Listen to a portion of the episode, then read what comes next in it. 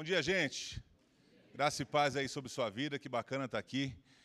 E aí o Arthur me convidou para vir, eu fiquei super feliz que eu ia ficar livre do terno, né? Aí o cara me chega de terno, eu falei, tá amarrado? Não dá não, bicho. Fica igual um pinguim naquele trem lá e de repente falei, hoje Deus me libertou, mas fui numa, numa Assembleia de Deus, uma vez lá na favela da Rocinha, em pleno verão, acho que estava uns 59 graus naquela igreja. E aí tinha um ventiladorzão gigante, assim, eu sentei do canto, falei, Jesus, aqui é meu lugar. Aí o púlpito pequenininho, assim, a igreja não era muito grande, mas o púlpito pequeno, tinha oito pastores sentados e uma cadeira no meio. Aí o pastor olhou para mim e fez assim, vem cá. Imagina eu, duas horas no culto, com esse meu porte físico tranquilo, dentro de um terno, num calor do Rio de Janeiro, numa igreja pequena. Acabou o culto, pode tirar o terno, pastor? Eu falei, não, não vou tirar. Não vou tirar porque está muito grudado aqui, vai ficar feio demais. Mas, gente, que bacana estar tá aqui, que bacana, legal falar sobre uh, esse tema. O Sermão do Monte é fantástico, é fenomenal a forma com que Jesus trabalha essas lições, esse ensinamento tão é, apropriado para os seus discípulos, um treinamento ali ao ar livre. E aí a gente chega num tema que Jesus toca lá em Mateus capítulo 5, se você quiser abrir a sua Bíblia. Mateus 5, de 10 a 12. Mateus 5, 10 a 12. Jesus toca num tema que é um tanto quanto curioso, tanto quanto estranho. Mateus 5, 10, 11 e 12. O texto diz assim: olha. Achou aí? Beleza?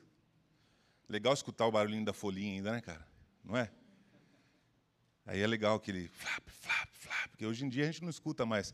Eu trabalhei com adolescentes uma época e um dia tinha os moleques, não tinha muito celular naquela época na Bíblia e tal. E os moleques sentados assim, aí eu falei, vamos abrir a Bíblia em Macabeus. Aí os moleques começaram, flap, flap, flap, flap, flap, flap. Cara, foi um flap, flap animal, assim. Aí tinha um moleque sentado aqui, o moleque foi pro índice. Malandrão foi pro índice. Pá, pá, pá, pá, pá, pá. Aí, velho, tiraram Macabeus da minha Bíblia, mano. Tô achando aqui não. Isso aí, Bíblia de papel faz a gente dar umas decoradas aqui. Vamos lá. Mateus capítulo 5, verso 10. Bem-aventurados os perseguidos por causa da justiça, porque deles é o reino dos céus. Bem-aventurados sois quando por minha causa vos injuriarem, vos perseguirem e mentindo disserem todo mal contra vós. Regozijai-vos e exultai, porque é grande o vosso galardão nos céus, pois assim perseguiram os profetas que viveram antes de vós. Deixa a Bíblia aberta, por favor. Olha só. Jesus vem dando uma série de, de situações e circunstâncias da vida, e ele estava, na verdade, é, prevendo e ensinando e alertando aos seus discípulos tudo o que eles passariam dentro do ministério pós-Cristo. Quando o ministério de Cristo fosse entregue às mãos deles totalmente, eles estavam então sendo preparados. E aí, no meio disso, Jesus vira e fala assim: Olha, eu tenho uma notícia para te dar. Bem-aventurados, ou sejam, felizes. E a palavra bem-aventurados, no seu original, ela é traduzida assim: olha, feliz e abençoado. É a felicidade do coração que está em paz com Deus. Nota aí, a felicidade do coração que está em paz com Deus. Certo? Gravou essa, essa, essa definição? Então, com essa definição na cabeça, eu vou, ligar, eu vou ler de novo para você.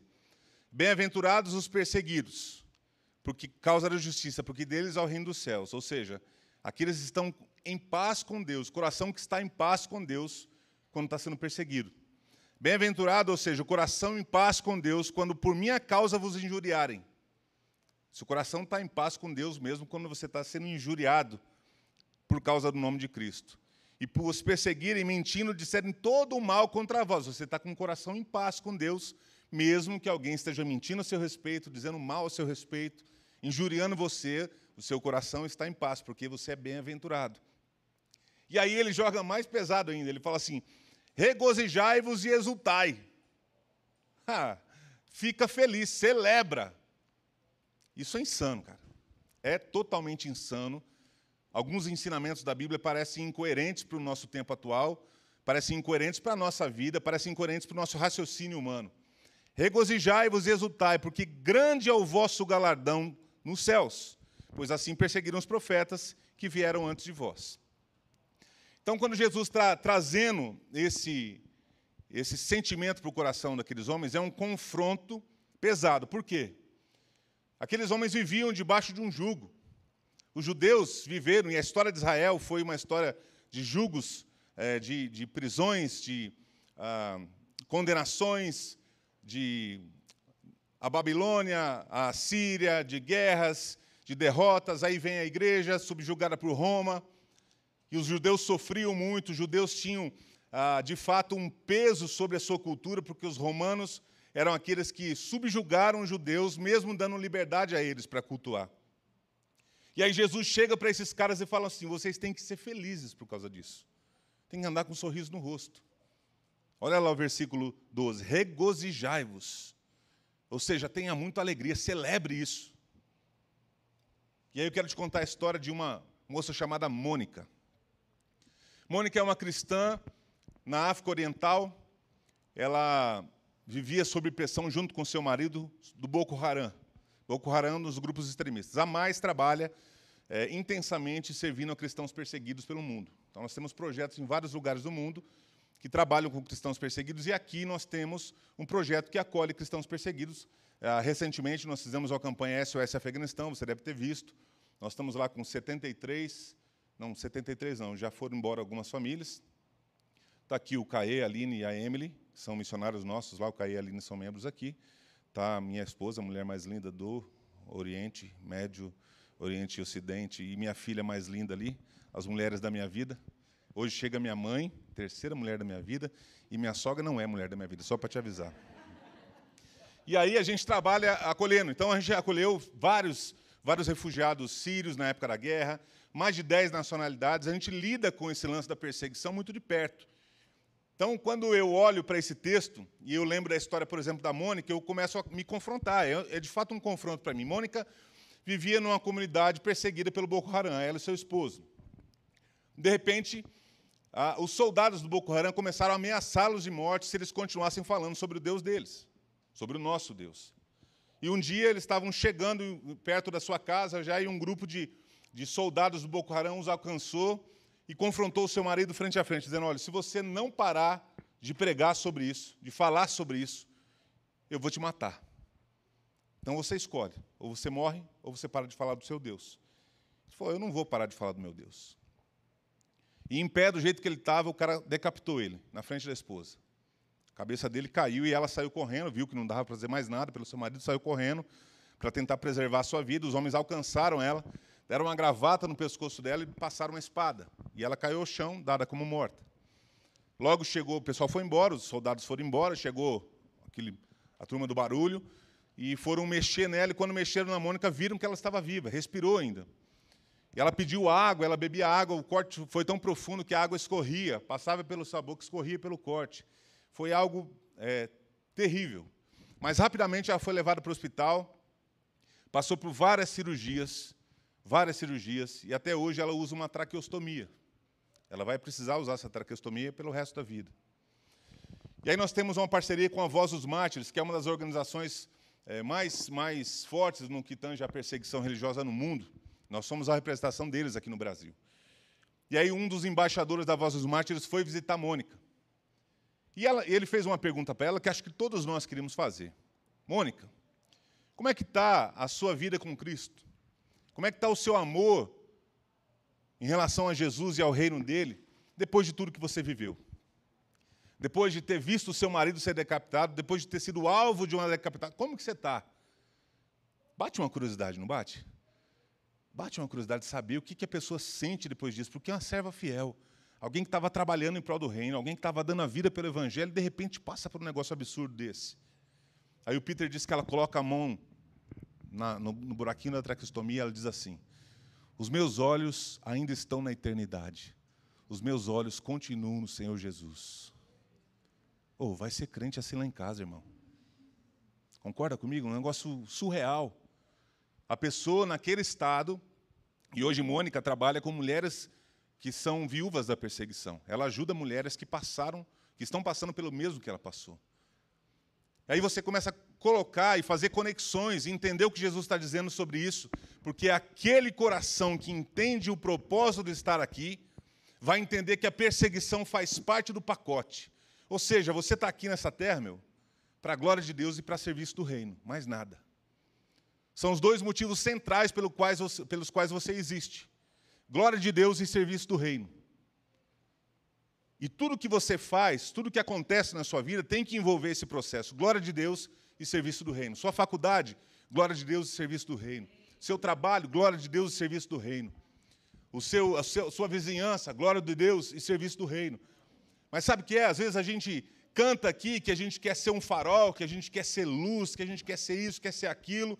A gente consagra a nossa vida e a gente quer viver para a glória de Deus, para serviço do reino, mas a gente não sabe o nome do porteiro do prédio que a gente mora. Aí não dá, irmão. E aí eu quero te remeter a um processo que Jesus depois ensinou só ao grupo de discípulos. Vai lá para Mateus 24 agora, por favor. Mateus 24. Mateus capítulo 24. Quero te remeter o porquê que Jesus fala isso.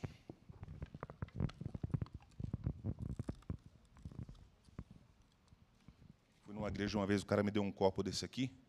Eu acho que ele passou cola, velho.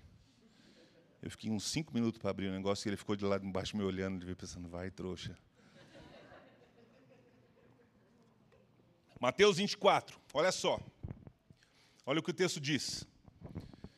Verso 3: No Monte das Oliveiras achava-se Jesus assentado quando se aproximaram dele os discípulos e, em particular, lhe pediram: Dize-nos quando sucederão essas coisas e que sinal haverá da tua vinda e da consumação do século. Ou seja, os mesmos caras que ouviram lá sobre a bem-aventurança, lá no, no, Monte das Oliveiras, lá no, no Sermão do Monte, os mesmos caras estavam ainda com esse questionamento no coração. E ele perguntaram, mestre, qual será esse sinal? E ele respondeu: Vede que ninguém vos engane. Verso 5. Porque virão muitos em meu nome dizendo: Eu sou o Cristo, e enganarão a muitos. E certamente ouvireis falar de guerras e rumores de guerras. Vede, não vos assusteis, porque é necessário assim acontecer, mas ainda não é o fim. Porquanto se levantará nação contra nação, reino contra reino, haverá fomes, terremotos em vários lugares. Porém, isso tudo é o princípio das dores. Você que está achando que vai acabar o mundo agora? É o princípio das dores. Olha o verso 9: Então sereis atribulados, vos matarão. Sereis odiados de todas as nações por causa do meu nome. Nesse tempo, muitos hão de se escandalizar, trair e odiar uns aos outros. Levantar-se-ão muitos falsos profetas e enganarão a muitos. E por se multiplicar a iniquidade, o amor se esfriará de quase todos. Aquele, porém, que perseverar até o fim, esse será salvo. Agora grifa aí o versículo, 24, o versículo 14 do capítulo 24. E será pregado esse evangelho do reino para testemunha a todas as nações. Então virá o fim. Entende o processo? Você vive aqui para a glória de Deus e para o avanço do evangelho. Mônica vive para a glória de Deus e para o avanço do evangelho. E não importa qual é a situação que ela passe, o propósito não muda. O plano de Deus para mim e sua vida, que é viver para a glória de Deus e para serviço do seu reino, não muda por causa das circunstâncias. A gente muda. As nossas opiniões mudam quando a gente passa por problema. O nosso, o nosso desenvolvimento da fé muda quando a gente está numa crise. Às vezes você está muito mal e, de repente, quando você passa um grande problema, a sua fé vai lá em cima, porque você aí busca, né? Às vezes a sua opinião a respeito das pessoas muda quando você está passando por alguma adversidade na vida. E aqui eu vou dizer para você: a, a gente aqui no Brasil ainda não sabe o que é perseguição religiosa. A gente não sabe. Tem muito, muito crente aí, muito pastor de púlpito falando, nós estamos sendo perseguidos. No máximo que acontece no Brasil é uma intolerância religiosa. Isso acontece. Agora, ninguém nunca colocou a arma na sua cabeça e diz assim, ou você desiste de Cristo ou você morre. Isso não. E olha que a, a, Jesus era muito didático, né? Mestre, qual será o sinal da sua vinda? Oh, Haverão guerras, rumores de guerras, nação contra nação, vocês vão ser mortos, vai ser tudo tranquilo. Ainda não é o fim. Né? Sermão de alta ajuda, né? Ainda não é o fim. E aí, Jesus coloca a conotação principal desse processo. Porque o processo não é sobre o que eu passo, o processo é sobre o que Deus quer que eu viva. E Deus quer que eu viva o quê? Para a glória dele e para o avanço do, do Evangelho. E o texto aqui diz: E será pregado esse Evangelho do Reino a testemunha a todas as nações quando ele fala nações, não são as 193 países que a ONU separou no mapa mundi para você conhecer. São as mais de 17 mil etnias espalhadas pela terra que precisam ouvir o amor de Deus. Só no Brasil, nós temos 250 etnias diferentes. Que é uma etnia, o povo da mesma língua, história, raça, cultura. Nós temos os quilombolas, temos os indígenas. Você sabe que, alguns anos atrás, um parceiro da Mais, Maicon Barroco, ele foi para o sertão do Piauí montar um, uma base da igreja lá. A Mais entrou com um processo de, de projetos de desenvolvimento comunitário. E ele foi visitar os, os quilombos, foi para o interior do Piauí mesmo visitar os quilombos. Chegou numa comunidade quilombola e ali encontrou o ancião da comunidade, começou a conversar com ele, apresentou o trabalho, falou quem eles eram. E de repente ele perguntou assim para o ancião: Você conhece Jesus Cristo? Aí disse que ele parou, deu uma coçadinha na cabeça, assim, pensou.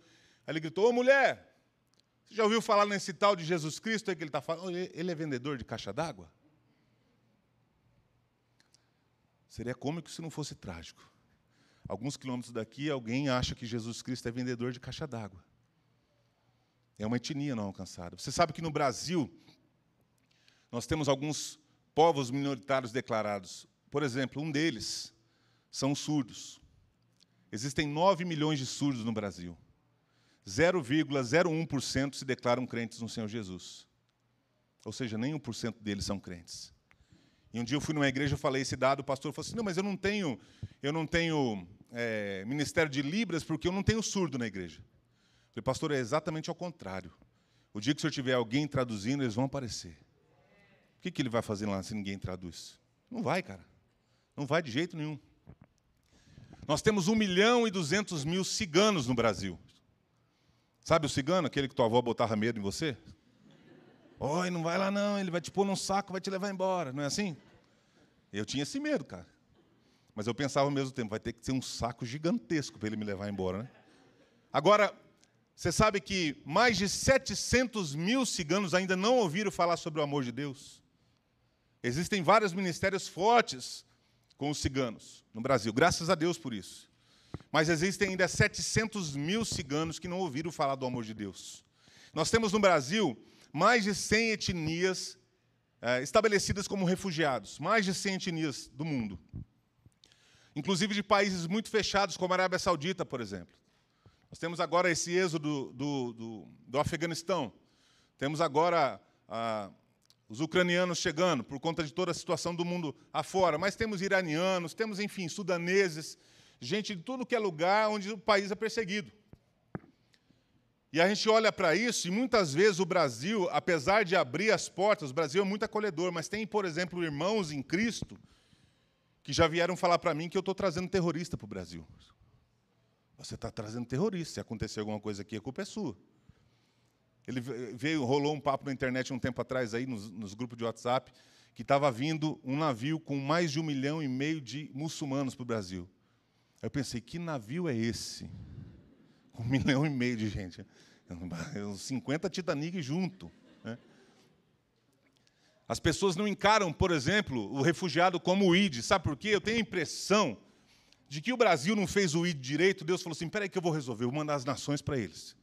Vou mandar o ID até lá, vamos ver se eles aí acordam para o negócio. Então você percebe que Jesus tira o foco do sofrimento. Jesus fala sobre o sofrimento, mas ele fala que se você está sofrendo, é porque de fato você está cumprindo o seu papel. Se a alma há alguma oposição ao seu trabalho, ao seu ministério, à sua vida de cristão, é porque de fato você está dando fruto. Porque se você não for incomodado por ninguém, cara, ah, acende um sinal de alerta, alguma coisa errada está na sua vida.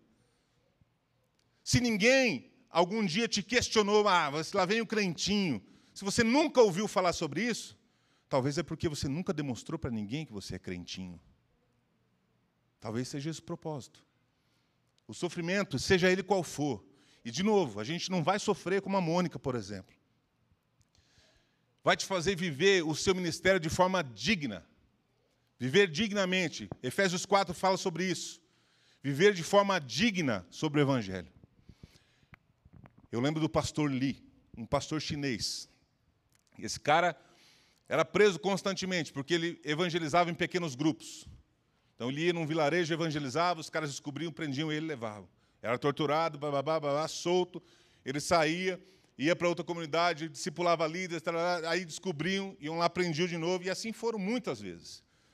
Aí um dia o pastor Lee estava, como de rotina, num trabalho. Numa terça-feira à noite ele saiu e foi é, discipular um grupo numa região, numa, numa comunidadezinha. E os caras já estavam de olho de novo onde ele estava circulando. Já conheciam a região, estavam de olho para pegá-lo no pulo. E nesse dia, na terça-feira, quando ele entrou na casa, ele estava começando a abrir a Bíblia para começar o estudo. Os policiais invadiram a casa e foram levá-lo preso mais uma vez. Aquela tentativa de parar o cara, sabe? E aí ele estava sendo preso, ele falou: "Pera um pouquinho só, pera um pouquinho só. Deixa eu pegar aquela mochila que está ali." Os policiais: "O que você quer com a mochila? Você está indo preso? Deixa eu ver o que tem nessa mochila." Abriu a mochila do pastor e lá tinha uma nova muda de roupa e um travesseiro. Inusitado, né? Uma muda de roupa limpinha e um travesseiro. O pastor Lee saiu de casa para pregar naquela comunidade sabendo que ia ser preso. Então ele preparou uma malinha para ir para a prisão. Você sairia de casa para pregar se você soubesse que ia ser preso, irmão? A nossa mentalidade é diferente. A mentalidade ocidental, ela é muito estranha. A gente lê isso aqui, acha lindo, acha bonito, lá no Sermão da Montanha, Senhor falando, você vai ser muito feliz quando te injuriar, mas a nossa mentalidade não vai captar, ou talvez não quer captar a realidade do que é esse texto. O cara que sai de casa para pregar o evangelho, o cara que vai para a casa das pessoas, sabendo que ali pode ser mais uma, ou quem sabe a última vez que ele vai ser preso, é um cara que entendeu que ele é bem-aventurado. Ele entendeu o propósito da vida. Ele entendeu que tudo que a gente constrói nessa história tem a ver com o reino de Deus, não tem a ver comigo.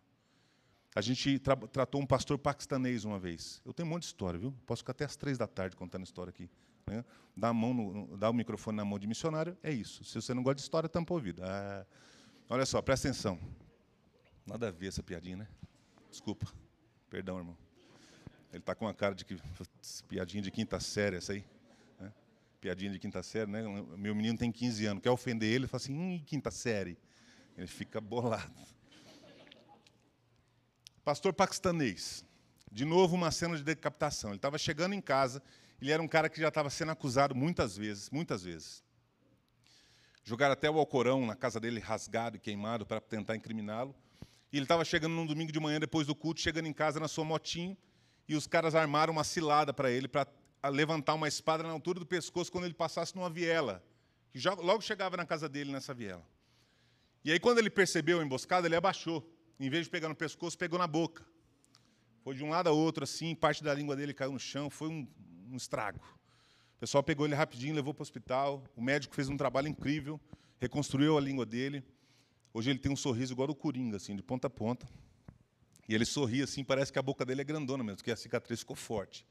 Mas depois de meses no hospital, um pastor amigo nosso da Release International, uma organização parceira, que trabalha com pastores perseguidos paquistaneses, foi visitar o cara.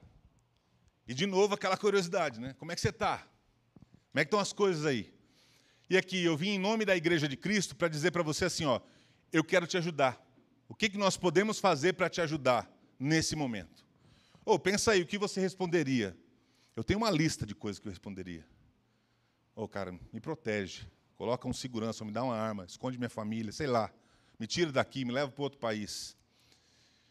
E aí ele ficou esperando a resposta do pastor. O pastor, com um pouco de dificuldade ainda, falou assim: Eu sei como é que você pode me ajudar. As Bíblias que eu uso para evangelizar aqui na comunidade estão acabando. Você pode trazer mais Bíblia para mim? Dorme com esse barulho, irmão. Dorme com esse barulho. A história não é sobre o nosso bem-estar. A história não é sobre o meu, meu comodismo, minha segurança. A história não é sobre a minha vida estabilizada. A história é sobre o Senhor. Sobre o que Ele quer da minha vida. Se você estudar a história de Paulo, e Paulo foi o cara que mais falou sobre isso e mais viveu na questão do sofrimento, se você for lá para 2 Coríntios, capítulos 10, 11 e 12, você vai ver que Paulo, naquele contexto, está defendendo o seu ministério apostólico. Falsos profetas, falsos apóstolos estavam vindo de Jerusalém para Corinto, estavam tentando bagunçar a doutrina da igreja, estavam tentando corromper todo o processo que Paulo tinha plantado há muito tempo. E aí Paulo começa então a defender o seu ministério apostólico. Ele começa a falar sobre as marcas de um verdadeiro apóstolo, mostrando como que as suas credenciais de apóstolo. Aí no capítulo 10 ele começa a falar, olha, eles estão falando aí que são judeus? Também eu. Eu sou da tribo de Benjamim. Eu fui criado aos pés dos melhores professores. Eles estão falando aí o quê? Que eles são ah, ah, crentes, são de linhagem, que são linhagens reais. Eu também sou. Aí Paulo, mas aqui, aguenta um pouquinho, na minha loucura, na minha insanidade, porque Paulo não gostava de falar isso como vanglória, mas ele quis apresentar para os caras. Na minha, na minha insanidade, me aguenta um pouquinho.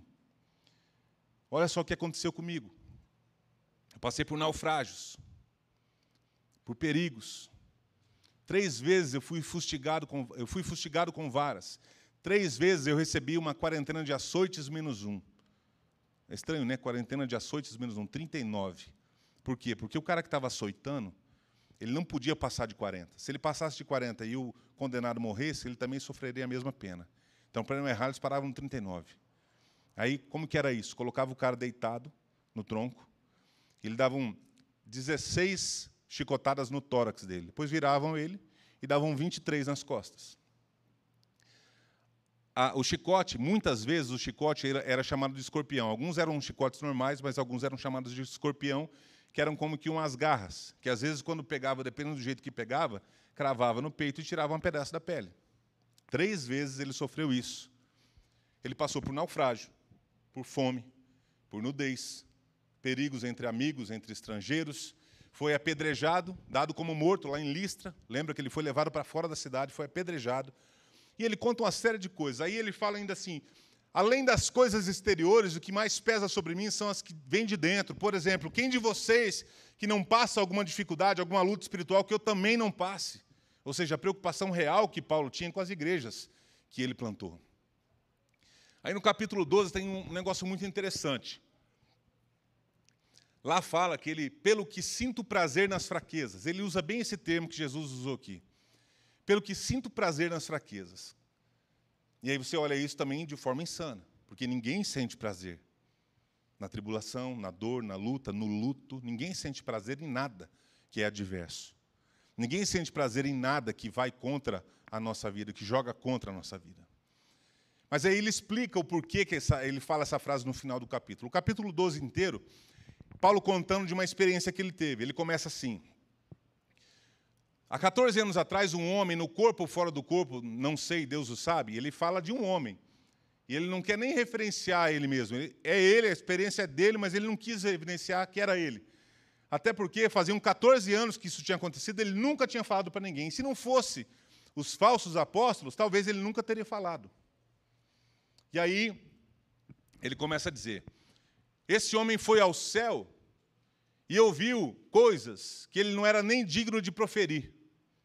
Ele, ele não sabe se ele foi como João, né, levado em espírito, ou como Enoque, trasladado para o céu, ele não sabe como foi. Mas ele sabe que ele teve uma experiência sobrenatural. E, de repente, quando ele chega no céu, desce do céu, cai na terra, depois não sei se no corpo ou fora do corpo, foi-me posto um espinho na carne, mensageiro de Satanás para me esbofetear o rosto, a fim de que não me ensoberbecesse. Esbofetear o rosto, aquele tapa, não era um soco, um tapa na cara, era um tapa de desprezo, com as costas da mão assim. Foi-me posto um mensageiro de Satanás para fazer isso comigo. Ó. Tá, na minha cara. Tá. A fim de que não me ensoberbecesse. Foi-me posto um espinho na carne. Ninguém sabe o que é o espinho na carne. Uns falam que é um problema de vista, outros falam que é um problema estomacal de Paulo, outros falam que era corintiano. Tinha algum problema na história de Paulo que a gente não sabe qual era o espinho na carne dele. Mas a palavra espinho não é o espinho que a gente está acostumado a pensar. É a palavra escólops. Era uma estaca pontiaguda, que ela era colocada na pele, nos, nos músculos do condenado, para minar as forças, matá-lo lentamente. Então era um tipo de tortura. Então você imagina que Paulo, ele falou três vezes, pediu ao Senhor que me tirasse esse espinho na carne. Algo que estava torturando ele todos os dias, algo que era pesado sobre ele todos os dias. Todos os dias.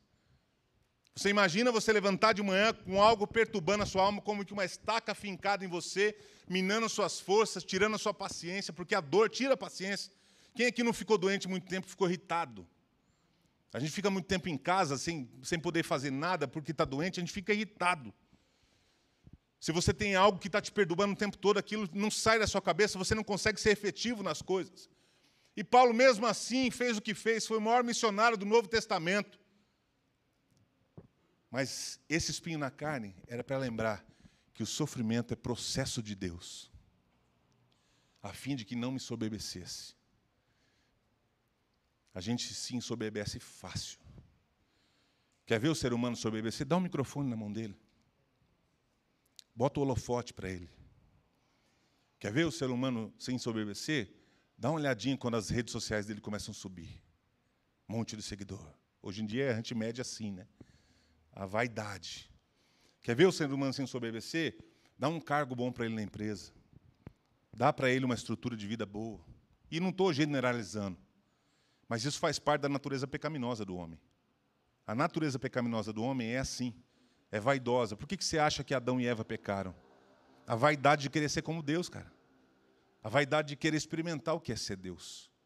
E se você for olhar os personagens da Bíblia, Davi, por exemplo, por que, que ele teve que buscar a Batseba? Ele, ele olhou para aquela mulher, eu quero aquela mulher, era o rei, pode me trazer. Mas é casada, pode me trazer, eu quero. A vaidade corrompeu o homem, corrompe ao longo da história. E Paulo, para não se corromper, porque, de fato, cara, ele era um cara importante na história. De perseguidor, o maior missionário do Novo Testamento. De perseguidor, o maior plantador de igrejas, formador de líderes, o cara que tem um nome respeitável até hoje. A gente fala de Paulo com uma forma admirável. Ele diz assim: olha, preste atenção, sede meus imitadores como eu sou de Cristo. Ou o cara, para ter a moral de falar isso, o cara era top. A chance de Paulo subir na cabeça era muito fácil. Conta uma história sobre Billy Graham. Conhece Billy Graham? O maior evangelista do século passado. Pregador em quase todos os países do mundo. Foi conselheiro de três presidentes americanos, era um cara super requisitado. Conta-se uma história que tinha um funcionário no, no escritório dele. E esse funcionário era responsável por encontrá-lo. Dentre outras funções, ele tinha que encontrá-lo, ser o primeiro a encontrar Billy Graham quando ele chegasse no escritório.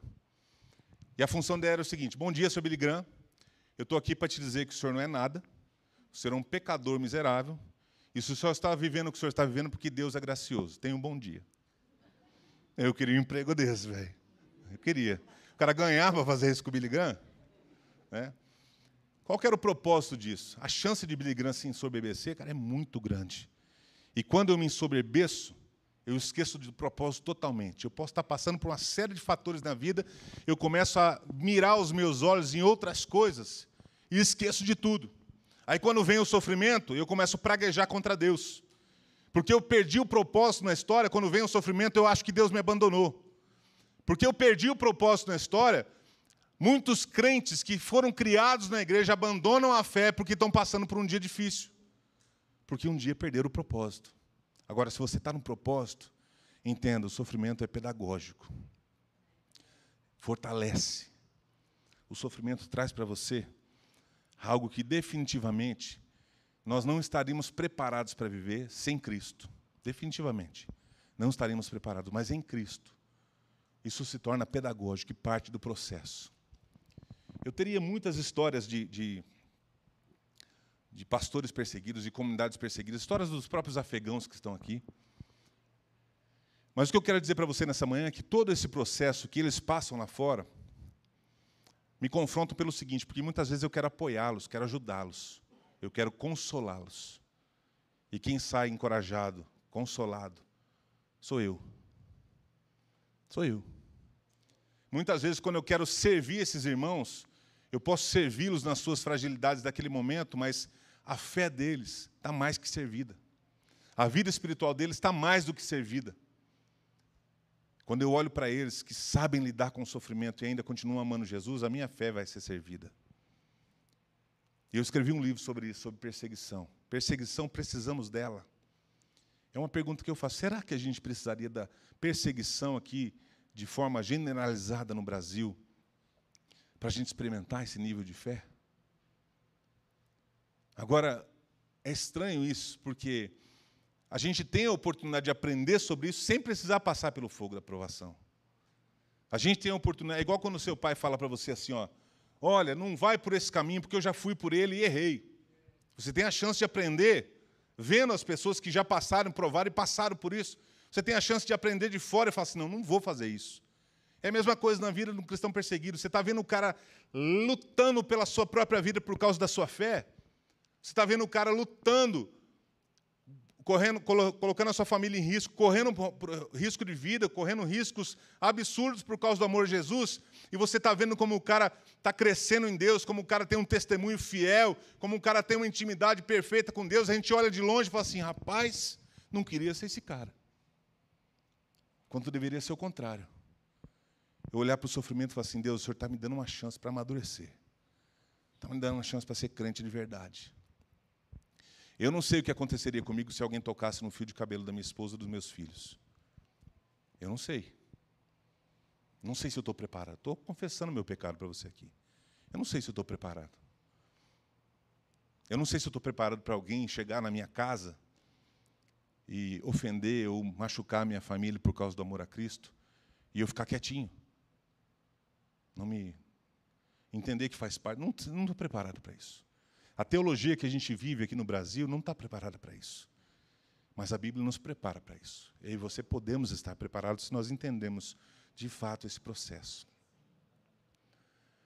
Eu preciso encerrar contando para você a história de Richard von Brandt. Richard von Brandt é o fundador da Voz dos Mártires, é um pastor romeno que viveu ah, na época da Cortina de Ferro.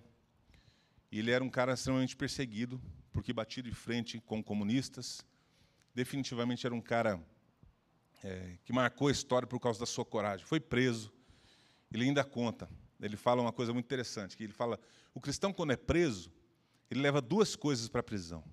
A primeira é a sua fé. E a segunda é os versículos que ele decorou da Bíblia. A sua fé e os versículos que você decorou da Bíblia. Se você fosse preso hoje, você teria fé para levar para a prisão? Segunda coisa, quantos versículos você levaria com você? Uma vez eu era pastor de jovens em Cascavel, no interior do Paraná. E eu fiz o exercício com os caras. Chegou num culto de sábado, um encontrão da moçada. Na porta eu tirei todas as Bíblias do pessoal. Tirava a Bíblia e dava um papel e uma caneta. E aí rolou louvor, aquela coisa toda tal. Na hora da palavra, falei, ah, hoje não vai ter palavra. Hoje a gente vai reescrever a Bíblia. Você vai colocar nesse papel aí todos os versículos que você lembra. Escreve aí. Mano, foi louco. Moisés, Moisés é, subiu na árvore de Zaqueu. É. Paulo abriu o mar vermelho e assim por diante. Difícil, cara. Difícil decorar. Peter Yazek, que foi um dos caras que, esse embaixador que foi visitar a Mônica, ele foi preso no Sudão Inclusive, ele foi preso com integrantes do Estado Islâmico. Lembra daquela cena de 2015, que os caras levaram os cristãos na praia, decapitaram? Ele foi preso com um daqueles caras na mesma cela. A história dele tem um livro dele na mais, se você quiser. É, preso com o Estado Islâmico, que é quase que um diário da prisão. Mas ele ficou muito tempo sem ler a Bíblia. E um dia, por causa da confusão que os caras ficavam batendo nele e tal, ele foi levado para uma solitária. Ele ficou na solitária. E o embaixador, ele é da República Tcheca. O embaixador chegou lá no Sudão na, diante do governo e conseguiu visitá-lo e levar uma Bíblia para ele.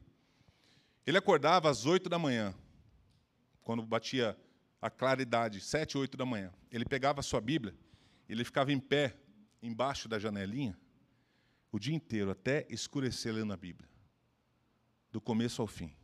Em três semanas, ele leu a Bíblia duas vezes. Você já leu a Bíblia inteira? Nem precisa responder. E aí você começa a perceber que a gente quer estar pronto para aprovação e a gente quer não não está preparado com as armas. E Richard Umbra foi, falou isso, falou: eu levei aquilo que eu decorei da Bíblia, então eu estou pronto, eu estou alimentado espiritualmente, mesmo que eu não tenha acesso, a minha memória está alimentada. E aí um dia Richard von Brandt, enquanto estava solto, ele estava na sua igreja na Romênia, uma das igrejas escondidas. E num domingo pela manhã, como um culto desse aqui, eles estavam cantando um momento de louvor, um hino que falava que nós queremos ir para o céu com o Senhor. O hino dizia isso, nós queremos ir para o céu com o Senhor.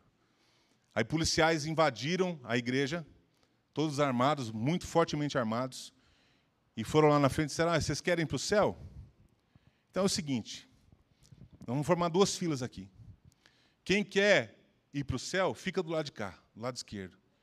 E quem quer parar com esse negócio de céu e quer ir para casa, fica aqui do meu lado direito. 80% da igreja pulou para o lado direito e 20% ficou para cá. Aí os policiais abriram a porta, mandaram aqueles caras embora, fecharam a porta. Aí o líder daqueles policiais colocou as armas no chão e falou assim: Pronto, vamos recomeçar o culto agora com os cristãos de verdade. Eles também eram cristãos. Se isso acontecesse hoje, como que a gente estaria, irmão? Como que eu e você estaríamos? Eu, eu, eu faço essa pergunta para mim: como que eu estaria? A gente tem a chance de aprender com esses heróis da fé. Se você for para Hebreus 11, você vai ver muita gente ali que sofreu por causa do Evangelho. E, e o versículo 38 diz que homens dos quais o mundo não era digno. A gente pode aprender com o sofrimento e viver para a glória de Deus e para o avanço do seu reino. Senhor, nós como igreja nessa manhã, como parte do corpo de Cristo, celebrando, Deus, juntos aqui em unidade, a ceia do Senhor, celebrando a vitória sobre a morte, celebrando, Deus, o seu corpo esmagado na cruz, o seu sangue vertido ali, mas acima de tudo a sua ressurreição. Celebramos, ó Deus, e agradecemos pela liberdade que nós temos em nosso país. Em nossa hora, Pai, nós nos lembramos dos 360 milhões de cristãos perseguidos no mundo. Cristãos que nessa hora estão encarcerados, viúvas que perderam seus maridos na perseguição, órfãos que estão vivendo, Deus, a solidão por causa da morte da sua família, porque amavam Jesus. Dos milhões de refugiados pelo mundo que sofrem, Deus, por causa da perseguição. Nessa hora nós queremos celebrar com eles. Queremos celebrar com os cristãos na China, na Coreia do Norte, no Irã, no Sudão, na Colômbia, no Níger, no Oriente Médio como um todo, na África Oriental, na Ásia e nos países perseguidos da América. Queremos celebrar essa morte e essa ressurreição e clamar para que eles possam também, Deus, celebrar todos os dias, continuando, Deus, a viver na fé que excede todo sofrimento, que traz a paz que excede todo entendimento. E que em nome de Jesus ela guarde o coração dos nossos irmãos, mas que guarde também os nossos corações. Em nome de Jesus, vamos participar do pão e do cálice.